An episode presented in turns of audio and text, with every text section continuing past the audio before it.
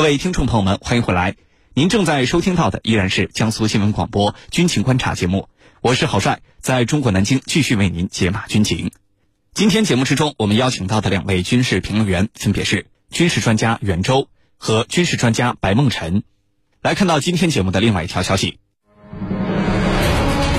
埃尔多安表示，如果美国不交付 F 幺六，就买其他国家的战机。土耳其还有哪些选项？军情观察为您详细解读。据参考消息网援引法新社报道，土耳其总统埃尔多安九号表示，如果美国不能够信守承诺交付 F 十六战斗机，土耳其很可能会转向俄罗斯等国家寻求军售。那么，随着最近美土关系转暖，美国总统拜登在今年六月份曾对埃尔多安说，他将会支持向土耳其出售不那么先进的 F 十六战斗机。但是此举呢，并没有在美国国会得到通过。呃，因为美国多名重要议员对于土耳其针对其宿敌希腊的强硬言论感到担忧，而美国军售必须要获得美国国会的支持。那么，土耳其现在还有哪些选项呢？接下来我们就一起来关注。马老师，首先呢，请您为我们梳理一下土耳其为什么对采购 F 十六这件事情如此的执着？那么除了 F 十六，土耳其还有哪些别的选择呢？好的，呃，对于土耳其来讲呢，可能很多的这个朋友啊，对它的空军的力量的认识并不是特别清楚。土耳其本身，它从空军的规模来讲，它应该说在北约的空军体系里面，也都算是相对比较强的一个力量。那么具体到 F 十六的采购上面呢，土耳其实际上是世界上第三大的 F 十六的装备国，第一大是美国，第二大是以色列，第三大就是土耳其。土耳其手里头应该有二百五十二百四十五架 F 十六，那么这个二百四十五架 F 十六呢，相对大部分都现在已经到了这个 Block 五零加的水平。那么据土耳其方面宣称呢，到二零一六年为止，它的所有的 F 十六都已经升级到了这个 Block 五零加，就是 Viper 的配置。那么其实呢，在二零一九年三月份呢，土耳其方面当时还试图对 F 十六呢进行进一步的这种升级，但是土耳其的升级跟其他国家升级并并不太一样啊。土耳其是以他自己本国的土耳其航空航天工业公司，还有其他的一些企业的这个参与之下呢，用国产的有源相控阵雷达对它的 F 十六进行升级。那么当然，我们说这种国产雷达的性能上面，可能跟 F 十六现在最新的版本，呃，这个相对的实力上有一定的差距。但是呢，它会有助于土耳其空军的这种，呃，维护保养，包括它的这个使用成本的降低。那么，对于土耳其来讲，其实它周边国家装备的 F 十六数量也很大。那么 F 十六呢，之前其实曾经是这个美国的所谓北约的盟友的一种相对来讲比较经典。啊，当然也是性能比较先进的战机，因为从这个外销的角度来讲，最初的这个装备这个 F 十六的啊，都是这些所谓美国比较核心的啊北约的盟友，像什么这个比利时啊，呃，像荷兰呢，包括我们说挪威，实际上他已经把 F 十六都退役了啊，挪威也是比较早的装备了这个 F 十六的相对的国家。那么土耳其的邻国呢，希腊，我们都知道希腊跟土耳其方面实际上有很多的这种涉及到。呃，相关的这个领土的争议啊，涉及到这个海洋权益方面的一些这个矛盾。那么，希腊本身，我们说虽然它的 F 六的编队的机群规模不如土耳其，但是我们说希腊的 F 十六现在呢获得了相对比较多的升级。那么，希腊大概有一百五十四架 F 十六。那么，但是从二零一八年，希腊方面跟洛克希德马丁公司去进行谈判，那么把希腊的这个八十四架相对比较新的。就是一个是 F 十六 CD 的 Block 五二的版本，还有一些 Block 五二加的版本，升级到最新的 Block 七零七二，就是，呃，应该说是就是 F 十六 V。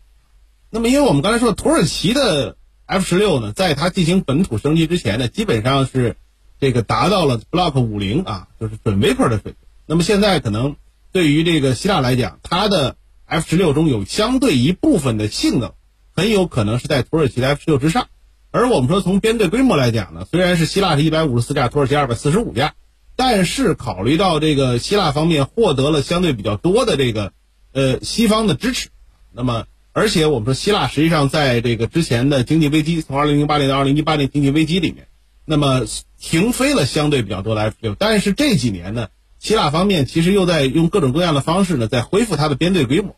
所以在这种情况之下，土耳其的 F 十六在数量上也许有优势，但是在性能，尤其是单机的这种性能上面，可能并不占优势，甚至在某些情况下可能会处于劣势。那么在这种情况之下，当然土耳其方面会感受到压力，而且我们说考虑到土耳其跟希腊都是所谓北约的盟国，那么两者之间出现大规模空战的可能性并不大，更多的呢是少量战机在这种呃这种边界的摩擦之中的这种对抗，所以这个时候土耳其方面的数量优势也很难释放。因此呢，土耳其方面现在就很担心他的 F 十六编队呢被甩架。呃，那么土耳其的选择呢，其实说白了基本上没什么选择。为什么呢？就是土耳其方面现在如果不采购 F 十六啊，不升级 F 三十五，因为它已经被踢出 F 三十五的这个相对的供应链，那么这个时候呢，我们说土耳其如果转向其他国家的同性能的先进战机的话，它的这个后勤保障也好，它的指控啊、情报体系其实都要进行大规模升级。这个我觉得其实对土耳其来讲是很难承受的。好的，主持人。好，谢谢白老师。那么拜登此前已经表态了，说他支持向土耳其出售 F 十六，但是他的这个表态似乎没有起到什么作用啊。到目前为止，美国向土耳其出售 F 十六的这个事情啊，几乎是没有进展的。那么对此，袁教授您如何解读呢？好的，嗯，虽然说啊，美国总统拜登此前表态说他支持土耳其，呃，可以拿到美国的 F 十六，但是呢，这件事到目前为止没有任何进展。主要的原因啊，是美国对外军售能否成功，其实并不是美国总统一个人说了算。美国总统同意之后，军售案还必须递交国会，只有国会也通过了，才能最终确定军售案成功。虽然说当时拜登说支持土耳其，哎，去购买 F 十六，那么而且声称啊，他仍然有信心让国会也同意，但是他很快就被打脸了。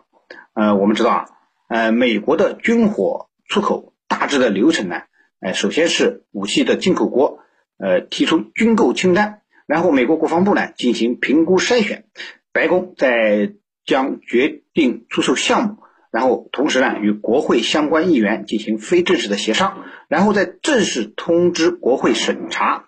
最后军售案通过国防部的网站公示，那么国会在三十天内如果没有表达异议，军售案就会自动生效。如果议会反对，则，哎，行政部门呢必须与国会进行协商。由此可见啊，议会在美国的对外军售中占据了重要的地位。那么，美国向土耳其出售 F 十六这件事几乎没有什么进展，就是因为在当地时间的七月十四日，美国。众议院批准了一项法案的修正案，限制美国向土耳其出售或转让 F 十六战斗机，除非拜登政府能够证明这样做对美国国家安全至关重要。而拜登政府到目前为止并没有能够成功的说服国会，所以土耳其进口美国 F 十六的军售案也就迟迟没能通过。呃，其实啊，我觉得这是美国政府和议会在给土耳其唱一出双簧。一方面，美国政府表现出愿意向土耳其出售 F 十六。从而成功的吊住了土耳其的胃口，因为对土耳其而言啊，自己本身装备大量的 F 十六，那么这款装备土耳其是非常熟悉的，容易形成战斗力，因而 F 十六是土耳其优先选择的对象。那么现在美国政府既然已经做出让步了，让土耳其看到了成功进口 F 十六的希望，那么这样的话呢，哎，为了得到 F 十六，土耳其不太可能让两国关关系啊变得更糟。而美国国会呢，则故意以土耳其可能威胁到希腊这个北约盟友为理由，限制了这项军售案的通过。那么这样呢，又可以起到对土耳其坐地起价的效果。美国可以对土耳其再次漫天要价。土耳其如果真的想让美国政府去推动这项军售案，让美国国会顺利的通过它，可能还得对美国做出更加重大的让步，乖乖的当美国霸权的工具。否则，美国国会是不会让这项。军购案顺利通过的主持人，好，谢谢袁教授。军迷时间，军迷时间。军情观察现重磅推出了全新互动单元“军迷时间”。您想了解哪些新型的武器装备？您最关心的军事热点是什么？您对当前的国际局势有哪些自己的看法？请尽情留言提问，我们会邀请军事大 V 来为您答疑解惑。参与互动的方式非常简单，请关注江苏新闻广播的官方微信号，点击菜单栏的收听互动大蓝鲸 Life，然后在军情观察的话题帖当中给我们留言。或者是关注我的微博“天下第一好好好”，也可以向我留言提问。目前来看，土耳其放弃美国的 F 十六，转而购买其他国家战机的可能性，到底有多大呢？我看到很多军迷朋友在讨论说，土耳其哎可以考虑一下俄罗斯的战斗机啊。对此，党老师您怎么看呢？好的，那么刚才其实我们也谈到，土耳其方面现在转向其他国家的同等级的战机难度很大，因为对于土耳其来讲，它的战斗机啊，主力战斗机这块其实完全是美系的。呃，在 F 十六之前呢，它是装备的 F 四幻影，呃，那么现在这个幻影，它可能手里还有接近五十架，一般认为四十五到四十八架的样子，而且它的幻影呢也经了升经过升级，那是由以色列方面进行的升级，叫做所谓呃叫 F 四终结者二零二零嘛。那么现在对于土耳其来讲，如果在主力战机这一块啊，那么抛弃到美式装备，换成其他国家的这个同等级的战机。这个我觉得其实，呃，不太可能实现。为什么呢？首先，我们说土耳其是一个北约盟国，那么它的指控体系是北约化的。那么这个时候呢，我们说，他如果采采购俄制战机或者是其他的国家的这个不同体系的战机的话，那么怎么样接入北约现有的这个防空体系是一个很大的问题。呃，那么我们知道，其实你像土耳其的盟友希腊，希腊手里是有相对比较多的这个像幻影两千，它还是。有相对自己的一一部分幻影两千的，呃，但是土耳其没有类似的战机，因为你像希腊，希腊大概可能现在有六架阵风，那么另外呢，可能还有十八架没有交付，那么就是它最后会有二十四架阵风，那么另外呢，这个希腊方面可能还有大概四十多架的幻影两千，所以希腊方面在不采购美制装备的时候，它倒是可以考虑法制战机，因为法制战机和美制战机呢。虽然都考虑北约的军标，但是二者还是有一定差别的。那么，但是这种差别其实相对来讲，在指控体系里面进行这种融合的难度相对比较小。但土耳其，我们刚才说它并没有法制集群，它就是完整的就是 F 四到 F 十六，所以这个时候它即便想要转向法制，或者是你比如说去转向二手台风，那么它仍然需要重新建立一套相对比较完善的。呃，这个维护保养涉及到发动机啊和其他关键部件的维护保养，包括它的这个指控体系可能也有改变，甚至还有一些弹药的这种转换的安装能不能实现都是问题。而且我们说，对于土耳其来讲，现在呢，土耳其方面的宣传是会采购俄制战机，那么但是俄制战机现在的问题就是一个是跟法制战机有同样的，就是产能够不够。那么是不是能够满足土耳其方面的需要？我们刚才说土耳其的 F 十六编队二百四十五架，全世界第三，那么它的对战机的这个胃口是很大的。那么现在对土耳其来讲，你你要想弄到五十架以上的俄制先进战机，我们讲至少是应该苏三五这个等级的战机，呃，这个可能性不太不太大，因为俄罗斯方面自己也没这么大产能，法国人也有同样的问题，阵风你现在要一下跟法国人要四十架五十架，法国人也造不出来。所以土耳其现在可能从欧洲是没有合适的选择的。那么其他的国家短时间内提供五十架以上的这种三代半战机，或者说甚至是四代机的可能性也不太大。所以对于土耳其来讲，现在似乎除了美制战机之外，也没有什么好选择。而且我们刚才说了，它就算是有些国家能够给它提供先进战机。那么，这个系统的融合、体系的融合，也是一个几乎不能实现的东西。我们讲，全世界的空军没有几家敢于像比如印度空军那样，说同时把这个苏制的三代、三代半战机和美制的三代半战机，甚至还要考虑这个四代机以后的融合。这个基本上会对本国的空军的后勤保障，包括指控体系造成一种灾难性的影响，不会有任何的。是真正准备打大规模空战的国家这么考虑问题啊？对于土耳其来讲呢，现在可能最好的一个选择，还是说呢，这个，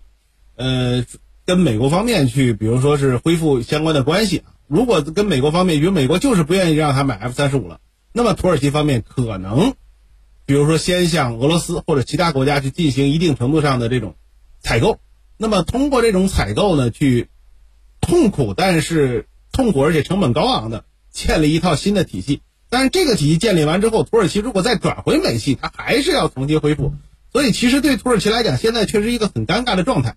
那么它现在的地缘政治环境的优势，使得这个西方和俄罗斯，包括其他国家都希望能够跟土耳其建立很好的关系。但同时呢，土耳其方面的从军事的角度来讲，那么你在装备体系下，如果同时所谓要融合啊美式、俄式啊，包括我们说法式，还有其他国家的话，这个其实从军事角度来讲，难度基本上是不可能实现的。好的，主持人。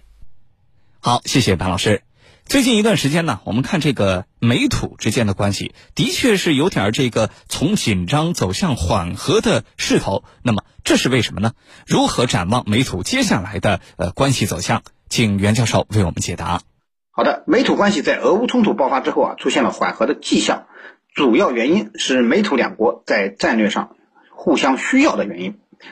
首先呢，我们从美国方面来看，呃，一方面啊，美国需要。土耳其支持瑞典和芬兰加入北约，使北约再次得到扩张。由于北约的盟约规定啊，吸收新成员必须所有的北约成员国同意，而土耳其呢则明确表示出反对这两个北欧国家的加入。为了能够让土耳其改变初衷，美国就不得不对土耳其做出让步，以缓和两国关系。这其中呢，拜登表态支持土耳其可以获得 F 十六，就是美国为了缓和两国关系所做的表态之一。也是为了让土耳其能够支持瑞典和芬兰加入北约而做出的让步。除此之外呢，美国还要求瑞典和芬兰对土耳其也做出了重大让步，放弃了对土耳其的武器禁运政策，承诺不再支持库尔德武装等等。面对美国的示好，土耳其也是乐于接受，同意了瑞典和芬兰加入北约。而另一方面呢，美国担心土耳其会倒向俄罗斯。俄乌冲突爆发之后呢，土耳其并没有像美国的其他盟友一样。去和美国一起共同反对俄罗斯，而是保持了一种近似中立的姿态，明显啊是想两边获利。美国啊现在非常担心土耳其会完全倒向俄罗斯，所以不仅放松了对土耳其的制裁，还有意示好拉拢，以防止土耳其最终背叛北约，成为俄罗斯的盟友。我们再从土耳其方面来看，土耳其啊其实也是乐见能够和美国改善关系的，当初。美土关系恶化根源于美国要控制土耳其，而土耳其为了实现其在中东地区做大，甚至成为世界大国的梦想，又想摆脱美国的控制，急于对美国说不。由于美土关系的恶化，美国持续对土耳其制裁，使得土耳其也遭受了很大的损失。如果能借机弥合两国的关系，对土耳其来说肯定有好处，至少有三个方面：首先，可以缓解土耳其的经济压力。当前土耳其经济形势堪忧，通胀率啊居高不下。土耳其需要美国放松对其制裁，以缓解经济上的压力。其次，可以使土耳其获得想要的武器。土耳其空军战机老旧程度严重，呃，非常希望能够对已有的两百多架 F 十六进行升级改造，也想得到最新的 F 十六位战机，更希望美国能够兑现供应 F 三十五的承诺。然而，这一切都必须建立在两国关系的改善基础上。第三呢，土耳其在打击库尔德武装、解决与希腊的争端等问题上，也需要美国的支持，至少美国不横加干涉吧。那么现在由于俄乌冲突，土耳其人实际上看到了美国对他们的战略需求，因此也想借机恢复两国盟友关系，好使自己的上述诉求都能在美国那里得到回应。目前来看，土耳其这个算盘真的打得还不错哦。主持人，